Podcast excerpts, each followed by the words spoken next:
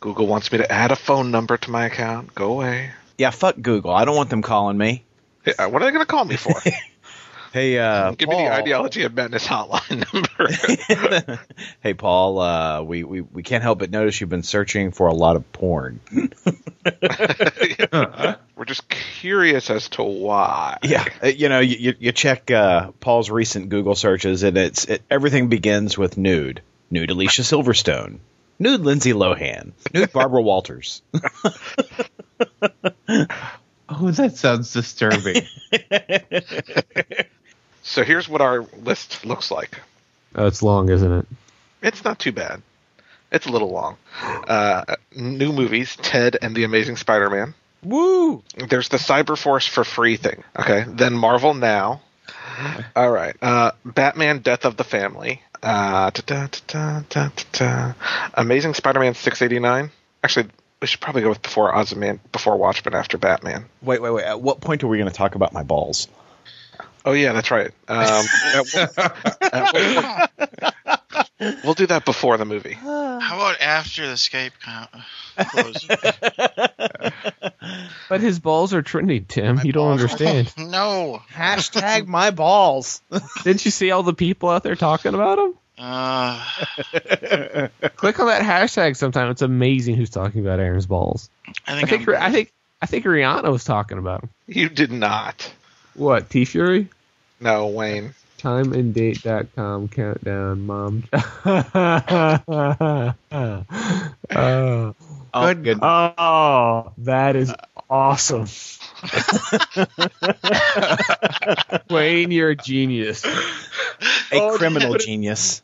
And you can put it on an iPhone app. Oh. oh. Jesus Christ. See what it what it needs is that it needs that uh, 24 sound effect. Doot, doot, doot, doot.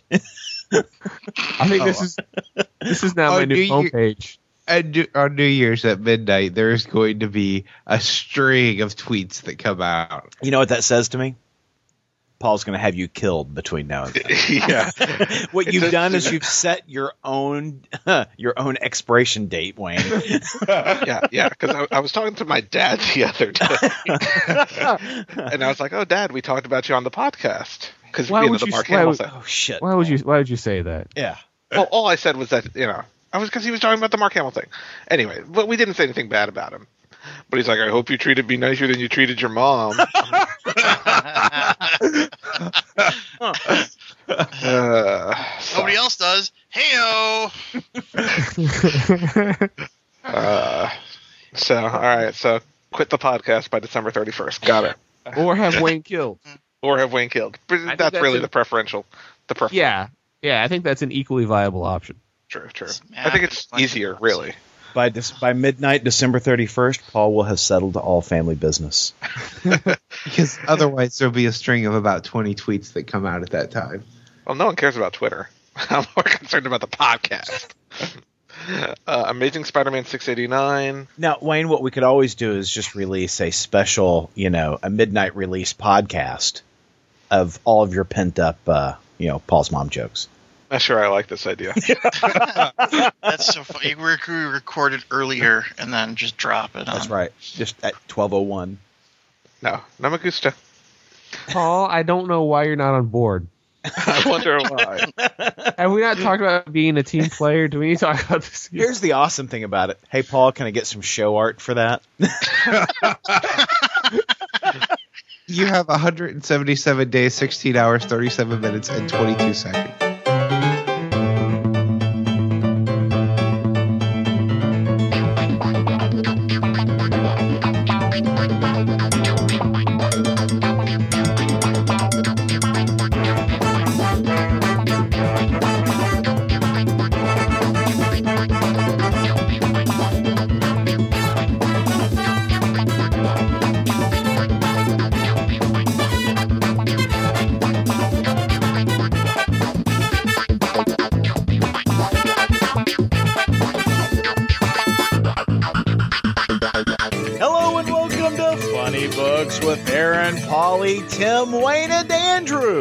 I'm Aaron. I'm Paul. This is Wayne. This is Tim. I'm uh that one. Um, I'm Andrew. That's it. The other one. as we refer to him. I almost said New Jonathan, but then you know I was trying to remember who I was. You have a name tag. Use it. Oh, right, I do. But he I don't can't read upside down is his problem. Uh, I see. No, I I fixed that. I turned the name tag upside down. there you go. There you go. You say problem solver. I, I'm I'm a bright boy. My That's like mom a- says, That's Oh, like go. a Six Sigma solution, is what that is. my mom told me I'm special, so I'm not gonna argue with her. You know, I just figured you were mesmerized by the countdown. You know, I've got it. It's not my homepage, so uh, every time I log into my computer and pull up Internet Explorer, it's going to be there, flashing those big numbers as it counts down. And what exactly is it counting down to, Paul? Uh, Dwayne's expiration date. You should make a point, Aaron, to include it in the show notes. A link. You should not make a point to include it in the show notes. I'm torn on this one. it's Wayne's use by date. I kind of want the, the fans to be able to count down with Wayne. Use or freeze by. It's fine. But Paul, it's not all bad, is it? It's oh, uh, it's not all bad. This is true. On Monday, or was it Tuesday? It was Tuesday, I think. I was working from home, just hanging out, and there's a knock on my door, pretty early in the morning. And so I, you know, I, I opened the door, and it's some dude with a package. Whoa. Whoa. Is I mean, I've wearing like all leather. Is he uh, dressed like a police officer? What what type of? I mean, he's wow. Like I've male got movies that start like this. Yeah. A, a mail package. Well, like a M A I S package. Uh, so you're not making it better. and uh, you know, I'm. He's like, "Oh, I need you to sign for this." Like, okay, well, Wait. I'm not really expecting anything. Yeah, he does. and he says, uh, "Well, it says Disney rewards, so uh, maybe Oh, everyone yeah. will be happy." And lo It still behold, sounds like a porn. It does. If you were expecting it, it sounds like there was some bad advertising there. Oh, No, seriously. Paul's like, Paul's like, I wasn't expecting anything, sir. And the guy's like, ah, well, it's a reward. Maybe we'll all be happy. Are you making this up? No, I'm serious. This is exactly what happened. Uh, and uh, lo and behold, it was my copy of John Carter on Blu-ray. Woo! I And- actually did win it. and so, have you watched it yet? I have not watched it yet. Special features are awesome on that disc. Are they? It doesn't look like there's that many. They, they, they do a really nice documentary on, on Edgar Rice Burroughs. It's really really a very nice disc. Hmm. Okay. Well, I look forward to watching it. And it's not just the the, the bare bones Blu-ray; it has the DVD in it as well. And the digital copy. Uh, I don't think it's the digital copy version. Oh. My oh yeah, because I got the uh, I got the the 3D package, which has the 3D disc, the Blu-ray disc, and then the digital copy. You know, Does it I have actually a special feature where they fire all their marketing? no, I think I think that's for the uh, special director's cut. yeah, the director was cut all right from the sequel. Um, no, well, the sequel was cut from the sequel. Yeah. but no, I, I was just very happy that I, I, I apparently not only was I a potential winner, I was an actual winner of John Carter on Blu-ray, and all I had to do was answer some Twitter question.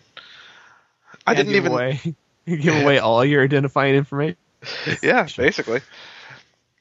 Yeah, and I, I only found out about it because uh, I don't, I didn't follow John Carter on Twitter, but uh, Ron Marz retweeted the contest, so I was like, oh, I know the answer to that one.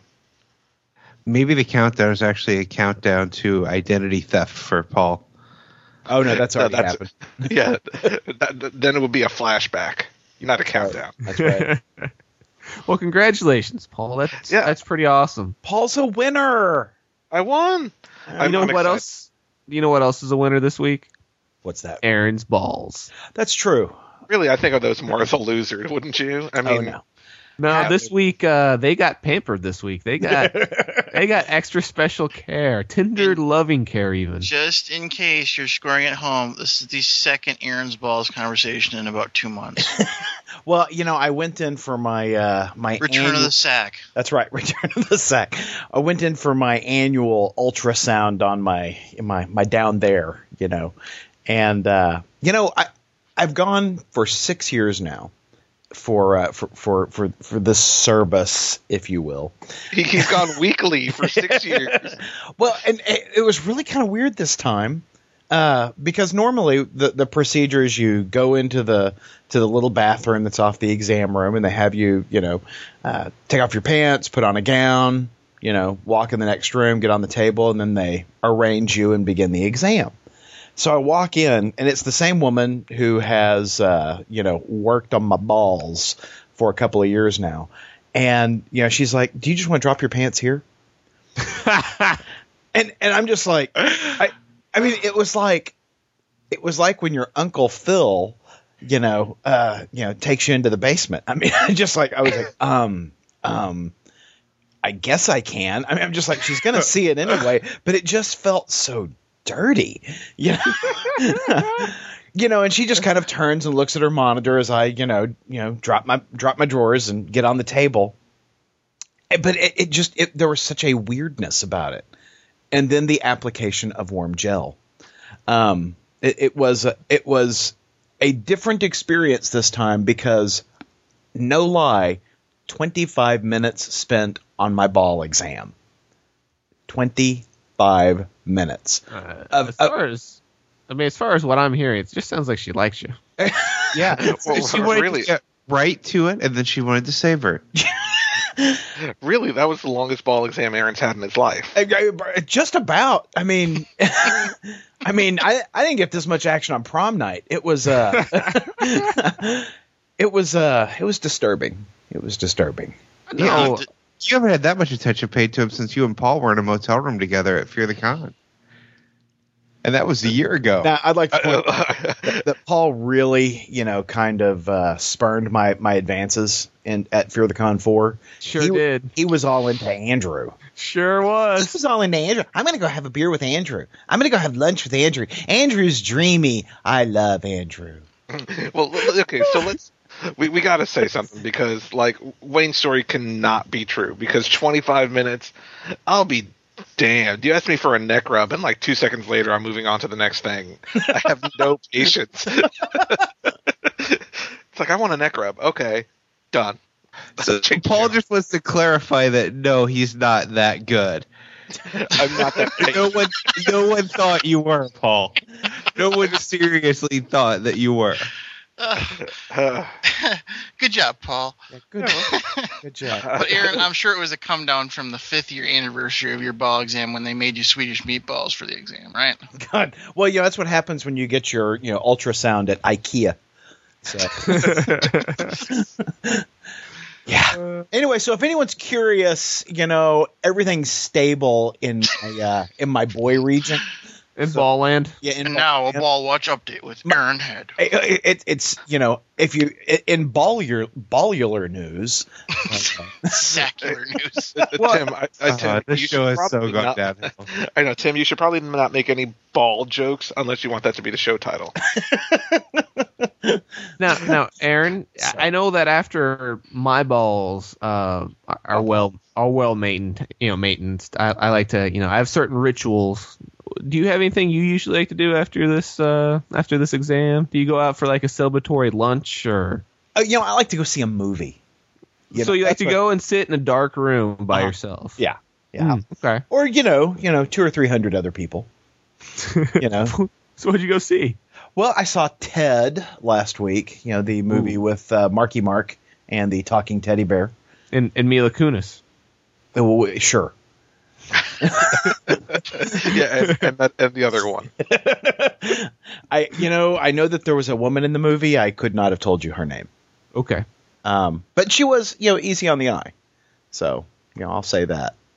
But uh, the eye, the the old one eye. well, eh, well, well, in case you're Nick Fury and you've got your eye patch thing going on, so Indeed, indeed. That's Uh, that's really what he was referencing. that's right. I I thought that movie was hysterical. Have you guys seen it? I I, have. no, I, I want to see it. Oh, sorry. Go on. oh, no, I was going to say I have seen it, and uh, I, I want to see it, but I've not yet seen it. If if you are into, you know, crass talking teddy bears, Oh yeah. uh, uh, this movie is is right up your alley. I mean, you know, it's Seth MacFarlane. Uh, I guess wrote and directed the movie. correct. Um, and I mean, it there is such a Family Guy sensibility to the film, and I just love Family Guy. Uh, I, I, movie was was outrageously funny. I, I I didn't I didn't like it as much as Aaron. Mhm. I, I I did enjoy it. I thought it was pretty funny, um, and yeah, it, it very much has a Family Guy sensibility. In fact, half of the people in the movie are Family Guy voices, Right. including Mila Kunis. Um, True. but uh, I, I I thought it was a little long. I thought it was about twenty minutes too long because it's it's it's a good hour and fifty minute long movie, and uh, you know I I I feel like it kind of stretched there at the end. But I mean I enjoyed it up until up until honestly the last twenty minutes where I was like, this movie could have ended like twenty minutes ago. Um, up up until then, I really thought it was funny. And then the, the teddy bear man, I, I would buy a Ted. A talking Ted. Well, I, like it in the previews where he is working the cash register Uh-huh. and like the the girl he's flirting with is laughing and then he starts doing the thing with the candy bar. He looks over, she's like just a pause, like oh oh, so that's that's our limit, huh? Yeah, and and and what you saw there was not actually the limit. yeah, that was not the limit. The limit was a little worse, actually. Awesome. or or a lot worse. I there there are so many favorite scenes I have in the movie. I mean, where I just I was almost laughing myself unconscious. Uh, it it it is an awfully funny movie, so highly recommend Ted. Are you sure you were laughing, or were you crying from the pain of your balls being fondled?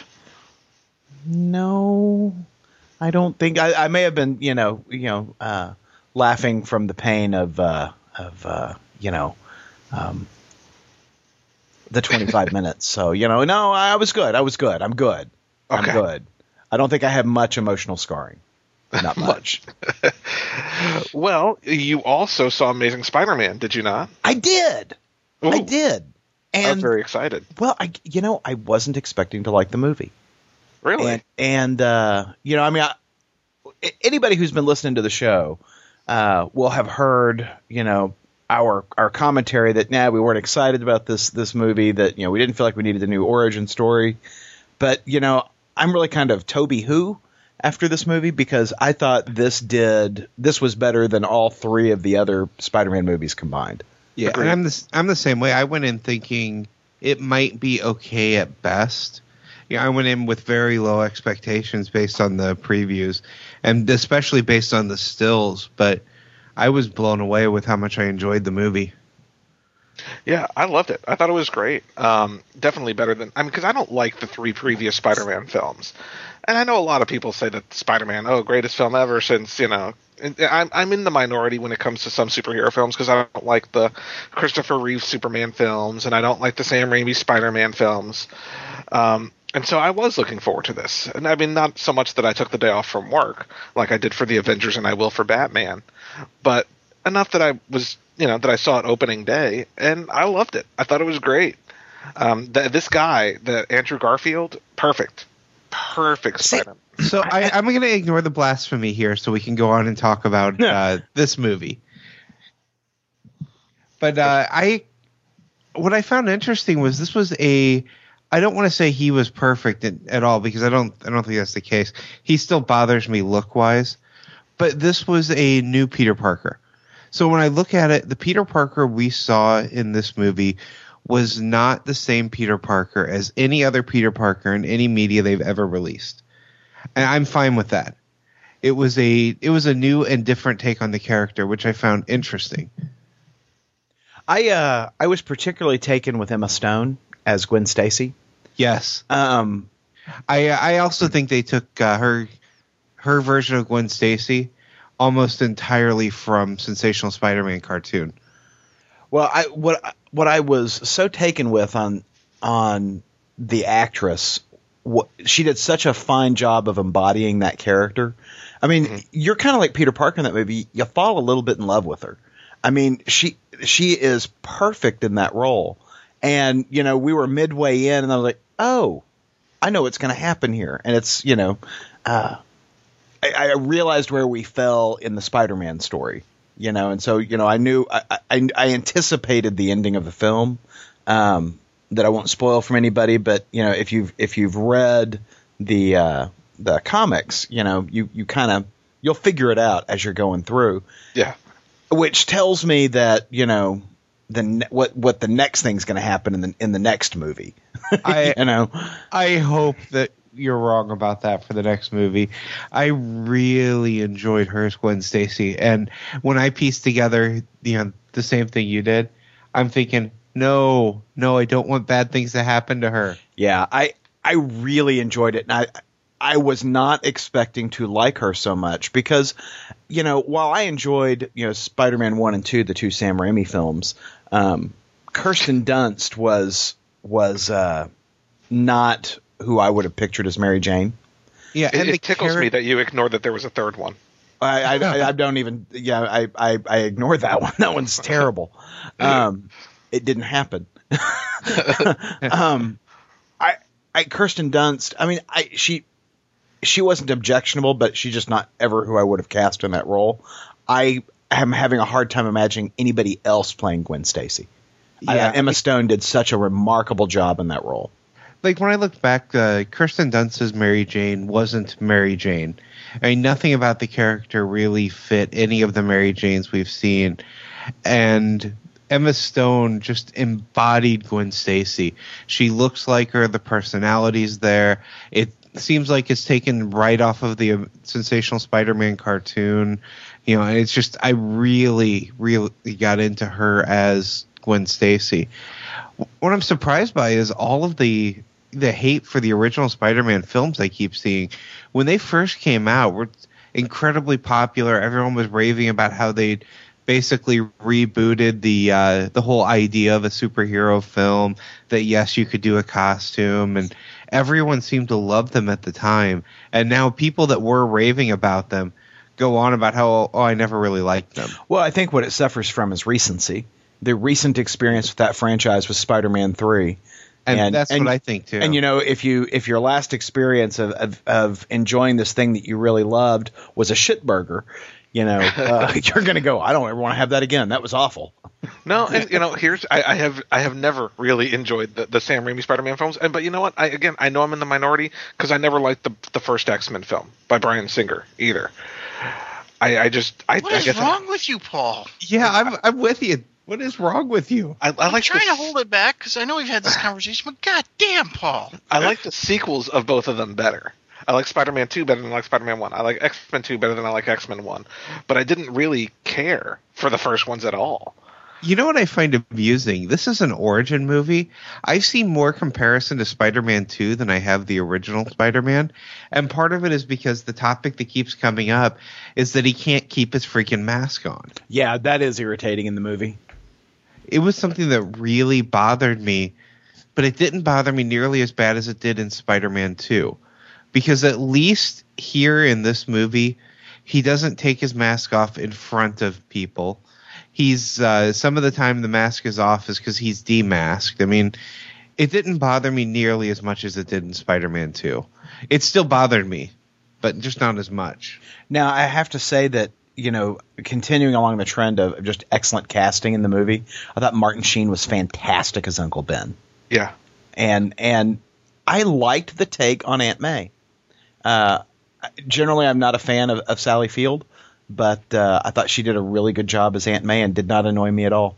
How can you not be a fan of Sally Field? Isn't everyone a fan of Sally Field? I'm not. Sally Field was Aunt May. Uh huh. Yeah. Aaron, does that make you feel old? No, because she looked like the youngest er, youngest Aunt May yet. That's right. I was just gonna say, wasn't she just in Smokey's Corvette? Yeah, she was in Smokey and the Bandit. Yeah, she she's not a gray haired Aunt May. She is Mm. she still has black hair and she's yeah, it's she's the youngest Aunt May that we've seen in any iteration yet. Who's Smokey and or the Bandit? Shut Andrew, up, Andrew. leave. Who is Smokey and the Bandit 2? No. I don't, know what you guys are talking about. Here I, I've grown out my Burt Reynolds mustache for, for Andrew, and you know, Oh, that is that is a sweet stash. well, just tell him it's from Boogie Nights. He'll get that. is that the Marky Mark one? that is the Marky Mark Is- movie. The Marky Mark movie. Uh, But that's not the one with the foul talking bear. Ooh, but wouldn't No. that be a nice, uh, you know, That would be a nice a nice to the sequel? movie. You know, Boogie Nights Two, Ted can dance. you know, the last thing I have to say about Amazing Spider-Man, besides just how good it was, how much I enjoyed it, there were two things about it that surprised me. Besides the fact that I liked it, because I didn't expect to like it. Uh, One of them was, like I said, this is a new version of Peter Parker. His personality is nothing like any Peter Parker we've seen in any comic book ever. You know, we have not seen the skater Peter Parker. We have not seen the Peter Parker that is not Flash's primary, you know, punching bag. This is a completely new Peter Parker. So I didn't expect that at all. And the other thing that surprised me was when they were through and they redid an origin, I naturally expected an updated version of, you know, the wrestling bit. And that we got a brand new origin with no wrestling. That surprised me. Yeah, I, I thought that was nicely done. That they they tagged those elements, but they didn't Yep. show you the way you've seen them before. I, I that was nice. This And I particularly- the best Uncle Ben death yet. And you know, I I, I really enjoyed. I really enjo- I really enjoyed uh, the moment on the screen that Flash Thompson and Peter Parker had. You know, after Uncle Ben's death, I was just like, this is just such a well-made movie. I just, Flash is a character. Yeah. He's not a stereotype like he has been in you know most versions. and he, and he certainly comes across that way the first time you meet him on the screen. But I, I just it's just a it's just a very good, very good, very well made movie. I, I I totally enjoyed it. Yeah, no, I agree. I, I enjoyed it. I wish, and here's here's one of the, the one of the few negative things I have to say about the film is that I wish, like in Avengers, there was all this fan service, and I don't feel there was a tremendous amount. I feel there was a, a lot of missed opportunity for fan service in Spider-Man. Do you think that is a function of the fact that it's a it's a Sony Pictures movie versus a Marvel Studios movie? Absolutely, I think that is hundred percent the reason for it. Yeah. Um, you know, because Sony's interested in getting out a Spider-Man movie, not a Spider-Man comic book movie that the comic fans will love. You know, because I mean, there were just missed opportunities. I feel, you know, there's a Hispanic student that Spe- Peter takes his name. You know, the kid could have been called Miles, Miles Morales. Right. I mean, there, there there just could have been a ton of Easter eggs that wouldn't have taken away from anybody's enjoyment, but would have added to a comic fan's enjoyment to the film.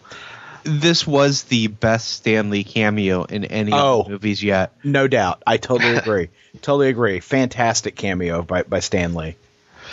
Yeah, so I mean, I, I but I thought it was really good. Um, they've already announced that there's going to be another two films, so you know, I, I I think this is the right cast for it. And, I I I, I, pred- I can predict what will happen at the end of Act Two. That's all I'm saying. yeah, I really hope you're wrong. Yeah. No, I'm not. no, no, I, th- I think we're all we're all kind of on board with this one, unless. Oh no, we're, we're not on that. I was going to say, unless a certain character comes back in the pages of Marvel now, which we'll get to here in a little bit. Uh, yeah, I, I think we're looking at part two being the Empire Strikes Back of this one. Yeah. Completely agree. But on a on a on a happier note, free comics, Free. free. Free In comic theory. day? No, no. Oh. So it was announced uh, earlier this week that uh, Top Cow will be putting together a Kickstarter campaign to bring Cyberforce back to the pages of comic books. And if the project is funded, the comic will be given away for free both digitally and in print. Um, a four issue miniseries. Now, th- they. The They're going to give it away. They're going to give away a print version free. and a print version. Huh.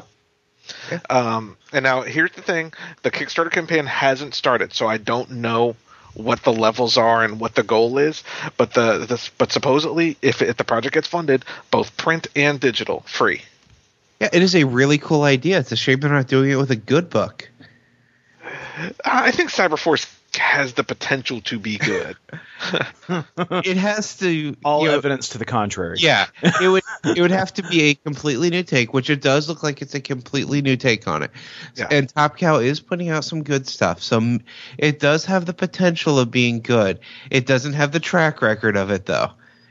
Cyberforce has only ever had one interesting character, Velocity, who only became interesting when she got a pilot season. Now I know that uh, that and uh, that Wayne doesn't much care for Cyberforce, and I have to admit that I have never much cared for Cyberforce. Is there anybody here who enjoyed it in its day? in its day, I enjoyed it. I mean, Okay. we're talking, you know, mid mid to late '90s. Right. Yeah, I enjoyed Okay, it when it first came out. the guy that doesn't like the Richard Donner Superman or the uh, the first Spider-Man movies or the first X-Men, he likes the book. That's all we need to know. So, so Well, I- I Paul, would- go ahead. I'm sorry, I, I didn't mean talk over you, Andrew. Go ahead. I was gonna say, I mean, for the day, I enjoyed it as well, but more because of the the gorgeous art than the story. The story wasn't anything I would say was gripping, but it was Yeah. a beautiful looking book. Well, the same would be true of any image book at the beginning, right? I mean, it, it- you go back and read any of those books, and they're all shit, but they're, they're still they're still gorgeous to look at. So that's what you enjoyed about it, Paul. You enjoyed the art. Yeah, I mean, it, it, it was 1996 or Sure. seven. You know, I mean, that's of course that's what I enjoyed about it. I mean, you know, as a teenager, every especially when Image came out, it was all about Image. You know, the story was second. I mean, otherwise, why would I buy the first 12 issues of Youngblood? You know, Well, let's Yeah, let's be clear. yeah. Story wasn't second; it was behind lettering and the inking. story wasn't existing. Yeah. But no, I mean, I, I, I did enjoy Cyberforce when it came out. In fact, I think the only image book that in the in the inaugural seven or eight books that I didn't care for was Wetworks, and that's because I didn't even like the art by Whilce Portacio. But no, I enjoyed Cyberforce at the beginning. Now, since then, of course, I, I feel it's a property that hasn't been utilized Yeah. correctly. Um, I know Ron Marz wrote a series, but I did not read it. Um, but I mean, I, I'm going to give. I mean, I'm I'm going to support the Kickstarter campaign. I am. Uh, You know, I, I want to see. I, I'm curious about the Kickstarter, and it'll depend on who the art team, the creative team, is. Have they announced that yet? Um, they have not to my knowledge. I haven't seen it in any of the articles. Okay. It Uh, would the, it would uh, it would depend on the creative team, particularly if there's a writer there that I've got some respect for, because you know uh, that that is why I didn't groove to most of the image books back in the '90s. Is that you know the stories just weren't there. What if what if Paul Tobin's writing the story? I'll be all over that. All Done right. that like white on rice. But uh, you know, the stories weren't there, but the muscles were, and the feet usually weren't either.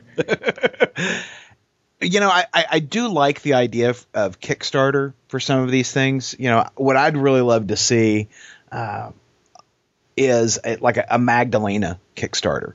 Yes, I mean, I agree. I- you know, we had that conversation with Ron Marz several weeks ago, but I- I think on these these kind of passion pro- projects where you know maybe the the the floppy sales aren't there, but the trade sales are. I'd love to see him doing Kickstarters on this stuff. Yeah, now yeah, here's the thing. for a Magdalena book. Oh yeah, you know my concern with this one, my main concern with this Kickstarter, um, especially since there's all this hype around it now, Uh huh. is what are the rewards going to be? Right. Because you know, comic fans, we're all a bunch of bastards. uh, I mean, let's be honest, we are all a bunch of bastards, and we're not going to kick in on something that everyone can get for free if it gets funded Right. without getting something out of it. And I will, you know, because I mean, we know these guys. We've talked to them before. They're great guys. I want to support them. But that's not the general feeling. Someone, you know, you know, half the times you look at what the reward is before you kick in just for the hell of it. Yeah. Well, Um, yeah, I, I think that so- they're going to have to do something like a limited edition hardback or limited edition trade paperback at, at a certain level, so you can really get in there. Yeah, because I'm, I'm I'm I'm concerned that people will not contribute to it because they'll just wait on the sidelines and Yeah. try to get it for free when it comes out. Yeah. I do think that there is a there is a passion base, you know, for folks who who who are really into either the creators or the project, who want to to feel like they're a part of it. You know, you see on a lot of the Kickstarters where there's a dedication page to everyone who kicked kicked in. Yeah. You know, you particularly see that in you know like RPGs and anthology books and whatnot. Um, I am sure that that this will make its goal, and that depending on how they set the goal, will probably well exceed it. So I, I would hope they would take a page from some of the very successful Kickstarters, such as uh, you know Fred Hicks' uh, Evil Hats uh, uh, Kickstarters, where there there is ongoing addition of uh, of you know of prizes of of of levels and and, and the giveaways so that um, they're able to to continue well past their goal. You know, I I, I I see so many people do Kickstarters and they just get it wrong. You know Oh, that, yeah. that there just aren't good incentives for people to keep giving and and to you know uh, where you have have the you know unlocking achievements essentially throughout the Kickstarter. Well, and you know that in Kickstarter, you know, and I feel a little bad, but I'm going to admit this on the show. There you go. I did not contribute to the Fairy Quest Kickstarter um, by Paul Jenkins and Humberto Ramos. Uh, you were the you- one. Now, if everyone, if everyone remembers, Andrew on air revealed that he had a buddy who picked up Fairy Quest for me, signed by Humberto Ramos at uh, it might have even been last year's San Diego Comic Con, for all It I wa- remember. It was. and um, I was super excited about that. And uh, but you know they they put a Kickstarter for I guess the next bit of graphic novels, but I mean the it was it was kind of like some outrageous amount um, to to to get to some outrageous goal, and they did meet it, but uh, it's but it's a little sad because all of the goals that I could afford, I had everything for like I had the statue, I had the book one, I had stuff like that. Like they weren't promising copies of book two, they were promising copies of everything that they had already released. And so I already had everything, and I'm like, okay, well, you know, I could contribute because I, you know, like the creators, but I, I ended up not contributing. I mean, I'll Yeah. contribute my hard-earned dollars when the book comes out, and I'll pay for it. Yeah. Um, There but, have there have been projects like that that I've not kicked in on because you know at the levels that I could afford to participate on, I already had it or wasn't interested. Yeah. and You- I it I'm sorry, it's not charity. you know, I'm not just gonna you know kick in fifty bucks because I like the guy. I'm gonna kick in because I'm gonna get something that I want. you know, if they really wanted to raise their money, they would have just put a uh, some level in there of, you know, d- give this amount, and Humberto Ramos will never do Spider-Man again. they would have taken all my money. Hey, did you guys see that Jin from Genisode's Kickstarter is up to sixty six hundred dollars towards her? She's uh, got a twelve or a thirteen thousand dollar goal. Uh, well, that's a, a twelve thousand five hundred dollar goal. Yeah. So she uh, has got fifteen days left, one hundred seventy backers, and we're halfway there. Project Ninja Panda Taco. you know, uh, for the longest time, that name is so ridiculous. But then I actually read, uh, you know, she released details about what Yeah. the game's about, and I, I'm actually interested in it, despite the ridiculous Yeah, name. I have to say that when we had her on the podcast, I just assumed that that was a placeholder name. Me too. Yeah, yeah, yeah, yeah. No, because I've done that before. I'm like, this is Project Iberian, but that's not what it's really called. It's Yeah. you know, it's called something else. Yeah, but no, that's what she's actually going with. wow. But I do like the art, the little the little panda face with the ninja mask on and the taco right in front of it. Yeah. I do like that art. Well, and I have to say that it is uh, what she has shown of the game so far is very well produced. You know, you can tell she's put a lot of thought into it, and that she has, you know, spared no expense on, uh, you know, time or finances on, you know, producing a quality product. So I'm, I'm kind of excited to see what it's going to look like. Yeah, I so think- Marvel, uh, Marvel's coming out with a uh, re- reboot, right? Everybody read that? I don't I don't think it's a reboot. Well, No, according it's not a reboot. according to Gail Simone on Twitter, this is a reboot. It, well, according to Dan Slott on Twitter, this is not a reboot. So who are we gonna believe, Gail Simone Yeah. or Dan Slott? It was and Gail according to Marvel, it has anything no, it had, according to Marvel, it has nothing to do with the fact that DC rebooted. Nothing. It has nothing to do with the amazing sales that DC did last summer either. You know, and here's the thing. Okay, so we're talking about the Marvel Now initiative. Uh, was which, that uh, Marvel right now? Marvel? No, it's Marvel in the future. Oh, so it's uh, Marvel later now. Marvel later now. Later Marvel. Marvel Now. later now. No, Marvel now later. Yes. It's a now and later. Yeah. So now and later. There we go. Yeah. so Marvel announced, you know, that it's starting, I believe, in October. Every week they're going to have at least one number, brand new number one title. Basically, not rebooting the universe, but restarting. You know, basically restarting a whole bunch of titles at number one. Which, you know, let's be honest, happens all the fucking time at Marvel.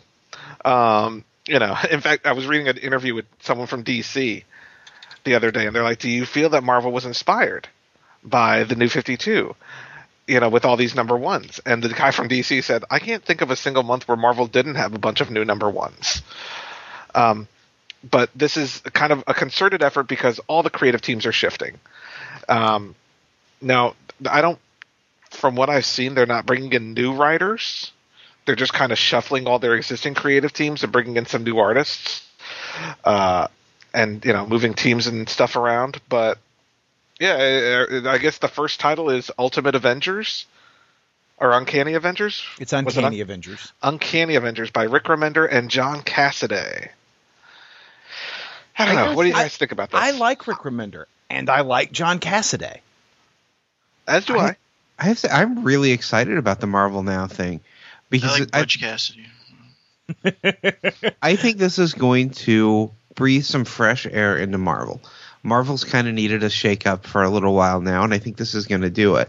You know, we're not seeing anything change on the Spider-Man fronts. So far, there's no announcements. Dan Slott's not going anywhere. You know, he's Well, still got Dan fresh Slott stories says going. He's not going anywhere. I mean, he was real clear about that on Twitter over the weekend. Not going anywhere. Yeah, he's Goodness. he's still telling fresh stories, and he's he's able to do his own shakeup because.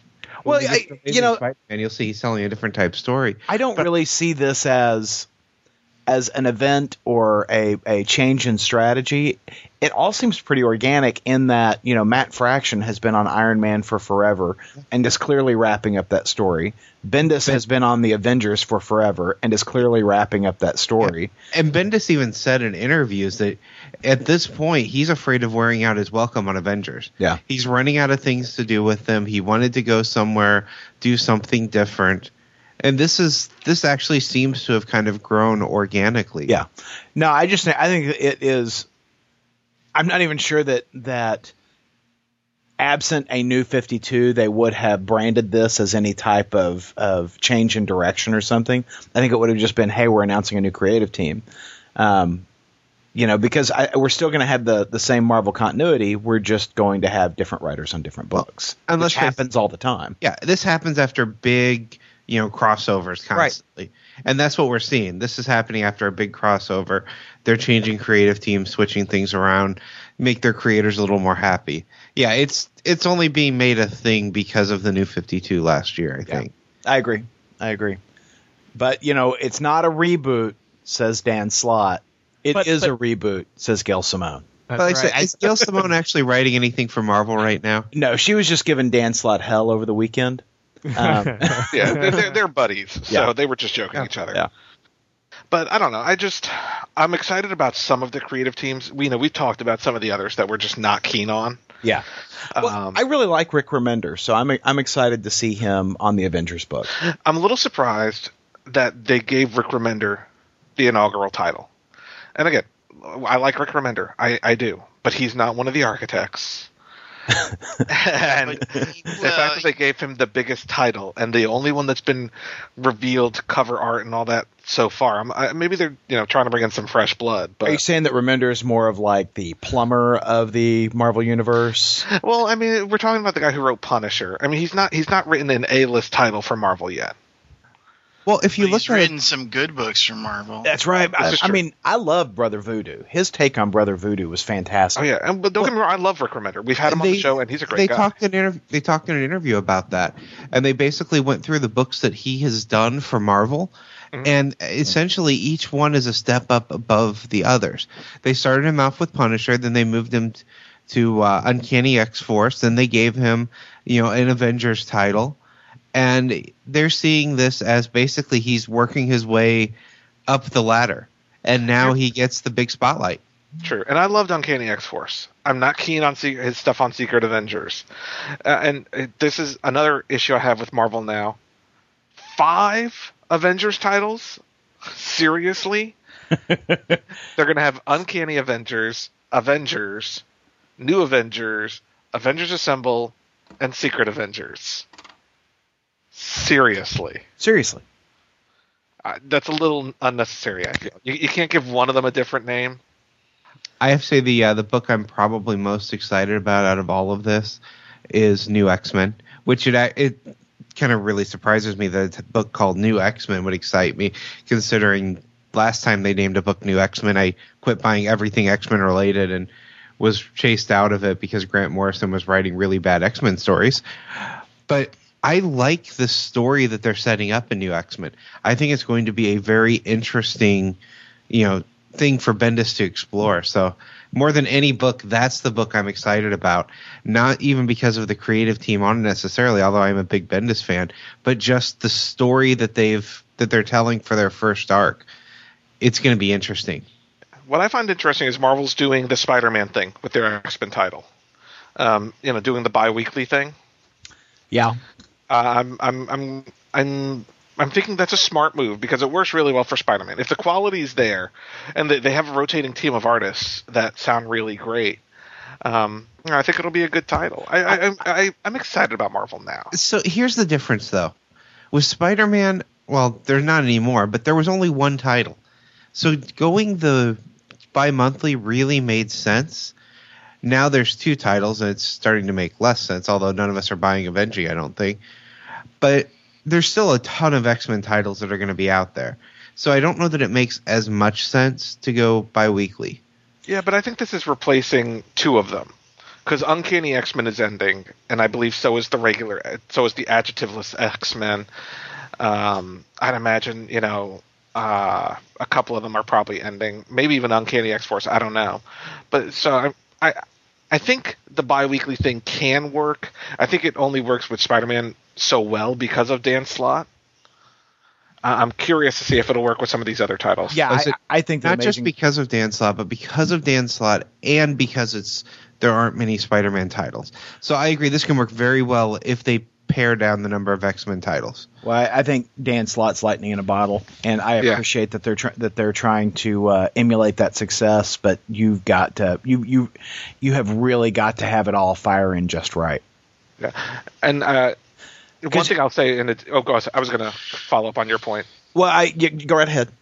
You know, Dan Slott, he said something on Twitter that was very interesting to me. He said, "How I play into the Marvel Now initiative hasn't been announced yet." So I'm assuming, you know, but he, he he has said that he's not going anywhere. He's staying on Spider-Man. But is he writing another book that hasn't been announced yet? I don't know how he'd write another book. Yeah, where would he find the time? Yeah, I mean his his Spider-Man books are so are so well crafted, and and he cranks out two of those mothers a month. I don't I don't know how he does that. Yeah, Maybe don't know. Spider-Man titles are actually going to impact the larger Marvel universe for a Maybe. change. Because they said I mean, that. he's They did say that telling he's ta telling world level stories that aren't impacting the world. You know what? What I find amazing about Amazing Spider-Man is, you know, I've been reading some of the uh, Comixology, uh, the, some of the Amazing Spider-Man books that were on sale on Comixology, and you know they're feeding into a lot of the current storyline, like we talked about Shed and Grim Hunt last week. And while those stories are good, um, they miss the mark on the magic that is Spider-Man that Dan Slott understands so well. You know, I mean, when when you read Shed and you read Grim Hunt, you need a shower after. You Yeah. know, they're both extraordinarily dark and gritty books. Um, and Dan Slott will tell a dark story, but you still he still captures that wonder that is Spider-Man. And so, you know, his success and certainly there are elements of the fact that the market isn't just saturated with Spider-Man titles. Um, but his success is that you know he cranks out two of those a month. He is controlling his universe. You know he because it's the same guy telling both of those stories. There is a through beat and there is that sense of wonder that is key to the Spider-Man character. Um, I, I And no, don't. and no, and no crossovers.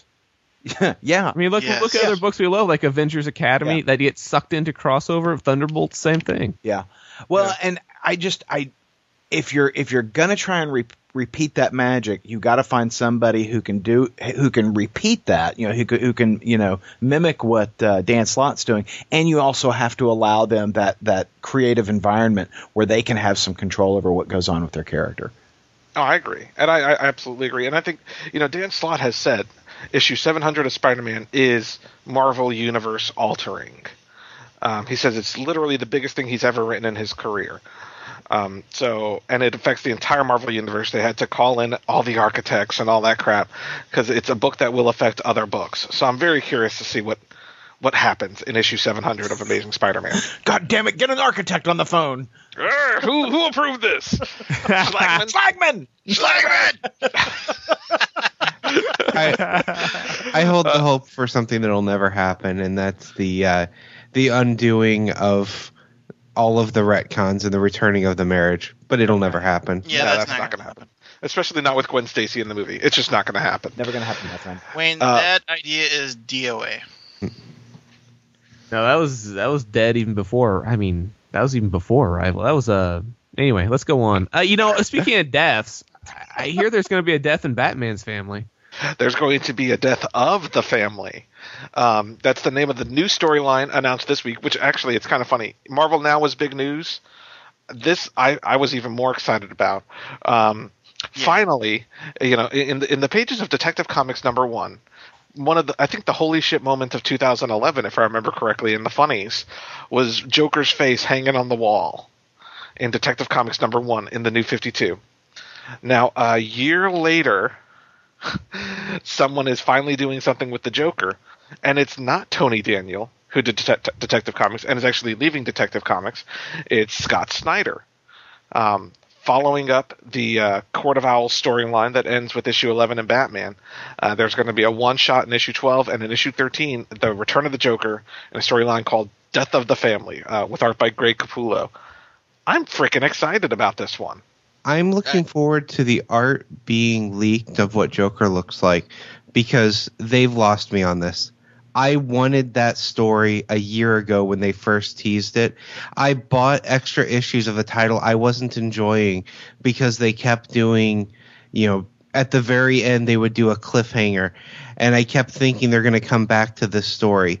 They stretched it on too long. This story should have happened a year ago. They've lost me. I'm not buying it. You know what I think happened here? I think Tony Daniel, the writer artist of Detective Comics, had a plan, and I think Scott Snyder said, "Well, I want to do something with the Joker," and DC was like, "Well, your title's selling more, so." You, you get to do your thing with the Joker, and I think that partially might be why Tony Daniel is leaving his title right before the storyline happens in the other title. Um, I could be wrong. I mean, that is 100% speculation, but it's kind of funny that Tony Daniel set this up and Scott Snyder's the one running with it, you know, a year later. Yeah, Now, I would have this- been the same level excited a year ago. Is this going to be like Night of Owls, Paul? I believe there it, it is going to cross over into the multiple Batman titles, and they did say that there will be multiple deaths in this storyline. Um, so I, I I'm on board. You know, it, the the way they're hyping this storyline, they're saying, you know, this is the darkest Joker you've ever seen. He's going to do things that we've never seen him do before. Um, they, they keep saying it's the Joker unleashed, and you know, I mean, I've seen some great Joker storylines before. I've seen some really shitty ones. uh, remember the last laugh crossover? But I, I am I am psyched about this one, especially the way Scott Snyder writes the book and the way he writes horror, especially. I think he is the perfect writer, and I love the preview art where they show the Joker like holding his face up Oh, and yeah. looking through it. Yeah, that, that preview image is pretty badass. Now, now, Paul, is there any truth to the rumor that this is the this is retaliation for the waffles for Stephanie Brown thing? Uh, it- it That prob- they're going to bring her back just to kill her? Oh, that would be, that would be great. See, you're you're safe here, Tim, too, because they said he's going to do something he's never done before. Joker's killed a Robin before, so I guess Damian Wayne is safe. I, I would be so happy if he got killed by Joker in this story. I would actually go ahead and buy the issue. Well, the last time the Joker and Damian Wayne crossed paths, Damian Wayne kicked his ass with a crowbar, if I'm not Yeah. mistaken. He did. He did. He kicked his ass bad with the crowbar. So I'm I'm, I'm excited. I, I know you guys aren't reading Batman regularly. Um, I think what Scott Snyder's doing in the title is fantastic, and I think he's the right guy to do a dark Joker storyline. And you know they're they're hyping it like it's going to be a big thing. So I'm on board. Yeah, I am too. I, I'm excited about the story.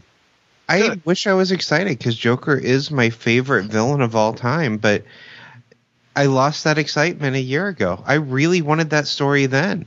And if it would have come out, I would have been the most excited person on the podcast, glowing more than you are right now, Paul. Now, Well, you I- know, if uh, the Joker is Wayne's favorite Bat villain, I wonder how he would feel about the newest Bat villain, Birthday Boy. Oh Jesus Christ! What? You're not serious. All are you right, talking so- It's about? not a thing, is It it? is a thing. It That's is. real. That's real. That happened this week. Batman XXX porn parody 2 Electric Boogaloo. Is that where that happened? or in the pages of Batman Earth One. Oh, like Yeah. the eighty-seven dollar book or whatever. Twenty two ninety nine cover price. Uh, Oh. written, Jesus Christ. by, uh, written by Geoff Johns, art by Gary Frank. The art's Uh, beautiful, by the way.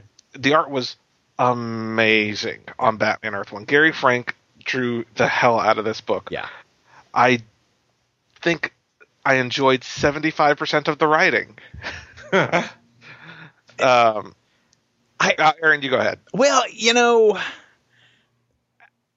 I think DC does a fantastic job on their original graphic novels. You know, I, I think that uh, they do a, they do a really good job of, of marketing them, building up the hype, getting people excited about them. You know, uh, Superman Earth One was a national bestseller, still performs well, um, and you know that was that was the the the uh, idea to bring Batman Earth One out as well, you know, and, and kind of, you know, restating the character for folks who aren't going to comic book shops. These are these are designed to, in addition to selling them in comic sh- book shops, but primarily selling them at bookstores. Um, and I think that's great. And I, I think that uh, you know Bob Wayne and, and the guys are uh, really just doing a doing a hell of a job telling the DC story out in the marketplace but I had the same problem with Batman Earth 1 that I had with Superman Earth 1, and that is that the origin is not the new origin is not distinctly different from the other origin, you know, from the from the origin that we know. And what I really disliked about Batman Earth 1 is that if you're going to to do this, if you're going to say, okay, let's let's retell the Batman origin for a new generation, let's do it better than previous origins. And let's have a great idea you know? Um i the whole time i was reading it i was going i think i'd really rather just be reading you know batman year one by frank miller.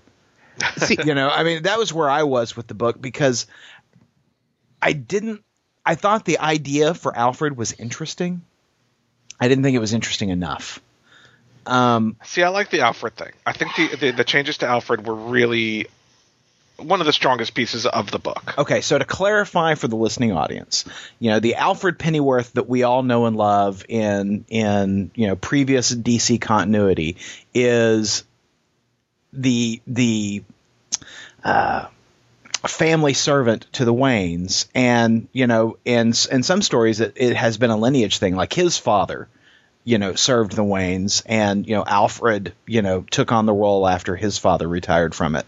Um, the fella in Batman Earth One actually served uh, Afghanistan Yeah, with Thomas Wayne. with Thomas Wayne and was special forces kind of guy. And you know, wh- when Thomas Wayne, Bruce Wayne's father, is running for mayor in Gotham City, he brings this guy in to run protection for the family. And he fucks up his first night. Well, and this is this was I got to tell you, and we're not spoiling anything because it happens in the first you know eight pages of the book, but you know Thomas Wayne feels strongly enough that he needs protection. He brings in Alfred Pennyworth, you know, Special Forces ops guy, and you know it's the night that they're all going to go see a movie with their son, and Alfred goes, "Well, let me come with you." He goes, "Oh no, you stay here." You thought it was important enough to bring him to town, to fly him all the way in, but you're not going to use him the first night he's there. I'm just like, this is so bad. I mean, Okay. I, I don't know what the hell Geoff Johns was smoking, but that was the wrong that was the wrong way to set that up. You have him come the day after. All right, Aaron, I have two questions about Batman Earth One because I haven't bought it yet, and I Yep. probably will. Uh, based on what we saw in Superman Earth One, does this seem to be the same universe for the two books, or are they completely and totally self-contained? Is there any hint that You- this you- is the same world Superman is? You don't have to read Superman to read Batman. I would I would suggest that the reason why there are no references to Superman in this book um, is because the origins are happening simultaneously. Yeah, there there is Okay. no re- there is no cross pollen books. Yeah. Very self-contained so far. But I, I, there's no reason to believe that they're not the same universe. Correct. Okay. The the second question is when they revamped Superman's origin, one of the things they did with it, and one of the things I actually liked about it, was the destruction of Krypton was something that was orchestrated. Mhm. This was basically Krypton was killed. It didn't just, you know, blow up. So what I'm curious about, based on what you how you described that, did they do something similar with Bruce Wayne's parents? Was this a random act of violence, or is this an assassination? Uh, eh, that would go into some major spoiler territory Yeah. in the book, but let's just say there is a similar twist in this book. Yes. I, you know, I, I'm conflicted uh, about this book, Paul, because on the one hand, you know, I was really excited to read it. I was, you know, it, it looks. I, I, I'm a huge Gary Frank fan, um, and so I was, I was very excited to pick this book up. Um, but I got to tell you, I just, I, I don't think that the story was there. No, and I'll agree with you. I think there were some wonderful story ideas. I like the Alfred Pennyworth thing. I like the fact that spoilers on uh, Oswald Cobblepot is the mayor of Gotham, um, which honestly already happened when Dan Slott was writing Batman Adventures, but we'll forget that that happened and pre- we'll pretend that didn't happen and say it's an original idea. Um, because I mean, Well, didn't that thought- happen in the Tim Burton movie as well? Oh, it did. You're Yeah. right. So yeah, it's okay. So we, we can, it's a yeah. I like that idea that Oswald was the mayor of Gotham. Um, I like I like some of the changes. I generally like uh, the Commissioner Gordon is kind of a dirty cop, and I like that Harvey Bullock is the clean cop. And I, well, and I like that you kind of get to see. It really kind of gives you a preview of how Har- Harvey Bullock got where he got, or Harry Oh, yeah. got where he got. Um, I I liked that part. Um, oh, I did too. But I think, unfortunately, the villain of the piece, and I'm not Birthday talking- boy. Birthday Boy was ridiculous, ridiculous. He, he was basically Bane with a with a party hat on. That's exactly right. Um, now, and I'm not kidding. He was wearing a party hat. yeah. You But- gotta be kidding me. But you know, it, it- but it was ridiculous. What made it even more ridiculous is you could have made the character Calendar Man, or even better, in this universe, you could have made the character Mister Zsasz. Yeah. There, there are already serial killers in the Batman universe Yeah. who are perfectly suited for this storyline, and they went with this new character who had a ridiculous character design. Um, took me out of the story entirely to see that character. Yep. I I really would have preferred to see Zsasz. You know, I, I I really appreciate the trade dress to uh, the Earth One books. I think that you know it, it- they don't come with dust jackets. The artwork is directly on the book. Um, I think they're well put together. I think they look great on the shelf. Um, for both of the Earth One books that we've seen so far, I just wish the story was a little better. Yeah, I'm with you. And I mean, I, I know they're both origin stories, and ultimately, I enjoyed Batman Earth One, just not enough. Yeah. um, not as much as I was hoping. I really, and with the a a couple of things I'll have to say. You know, DC DC knows how to do original graphic novels. Yes. You put top tier teams because this is you know we've only referred to Earth One, but there was the new Teen Titans book by Mar- Marv Wolfman and George Perez. Yes. The uh, uh, Games? Games. Yes. Yeah. Games. I mean, you put top tier teams, and you know, price to sell. Mhm. Now, I would say the only thing that Marvel has on top of that is that they give away free digital copies. Totally agree. OGNs. Totally. And I, I was hoping for the same with this book. Um, it's a missed opportunity. yeah, but what Marvel, but what, like I said, what DC has is they put their top tier teams, whereas Marvel puts like, you know, Schlagman and Well, you know, and they'll put a good writer on it. Like uh, I, I saw on the the season one previews this week, you know, Greg Pak is writing one. I love Greg Pak, but the artists that they've got on them just are not remarkable whatsoever. And I have looked at, I think, three of their season ones now. So I've looked at Fantastic Four, Spider Man, and what was the other one? Ant Man, Hulk. Uh, those haven't come out yet. I was thinking about the ones that have already come out. So Spider Man, X Men, Daredevil. Daredevil, and they're just not. There's just nothing there. There's there's no passion to it. There's there's nothing new on the page. The only thing I'm excited about on the one that they just announced about Ant Man coming out is that you know that's not an origin story that's just beaten up. You know, it's not one that you've seen over and over and over again. So maybe there'll be something fresh there. Yeah, I mean, uh, oh, I love original graphic novels. I love them. They just have to be done right. Yeah. Um, and unfortunately, you know, Well, and, and take a look. I mean, DC from announcement to delivery. What are we talking about? Over a year for Batman Earth One. yeah, over a year. Marvel just seems to be cranking through their season ones. I mean, I don't Yeah. feel like any that like the love and preparation is there. I mean, I, I think DC owns this space in the market. I, they they are they are the guys to beat. They're doing just a fantastic job on the production. I just wish the story was a little bit better tweaked. Well, I also think the big difference is the uh, the season ones over at Marvel seem like watered down stories. The stories in DC seem like new, fresh takes. Yeah. The quality of the story that's up for debate, but they're at least doing different things, and they're telling a different story. I- and I think the the big tell on Earth One is going to be the second book in each of the each of the series. You know, like Agreed. we've got we've got the second book coming from JMS and Shane Davis on Superman Earth One. I think that's due out this fall. Um, I think that's going to be the big tell. Can they tell an ongoing story in the universe? Do they have other stories to tell with with, with these characters in this setting? That's what I'm really looking forward to. Yeah, and I hope they crank out Batman Earth One Two next year. Yeah. I hope it doesn't take as long. I know the reason this one got delayed is because they wanted to release it right before Dark Knight. Right. Because uh, you know Gary Frank even said he had like six months of free time, and that's why he started doing Shazam.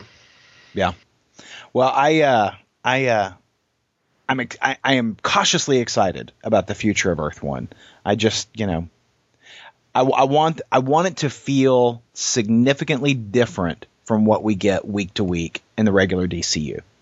That's what I'm Agreed. looking for. Agreed. Now, you can't go more different than before Watchmen from the DC universe, though.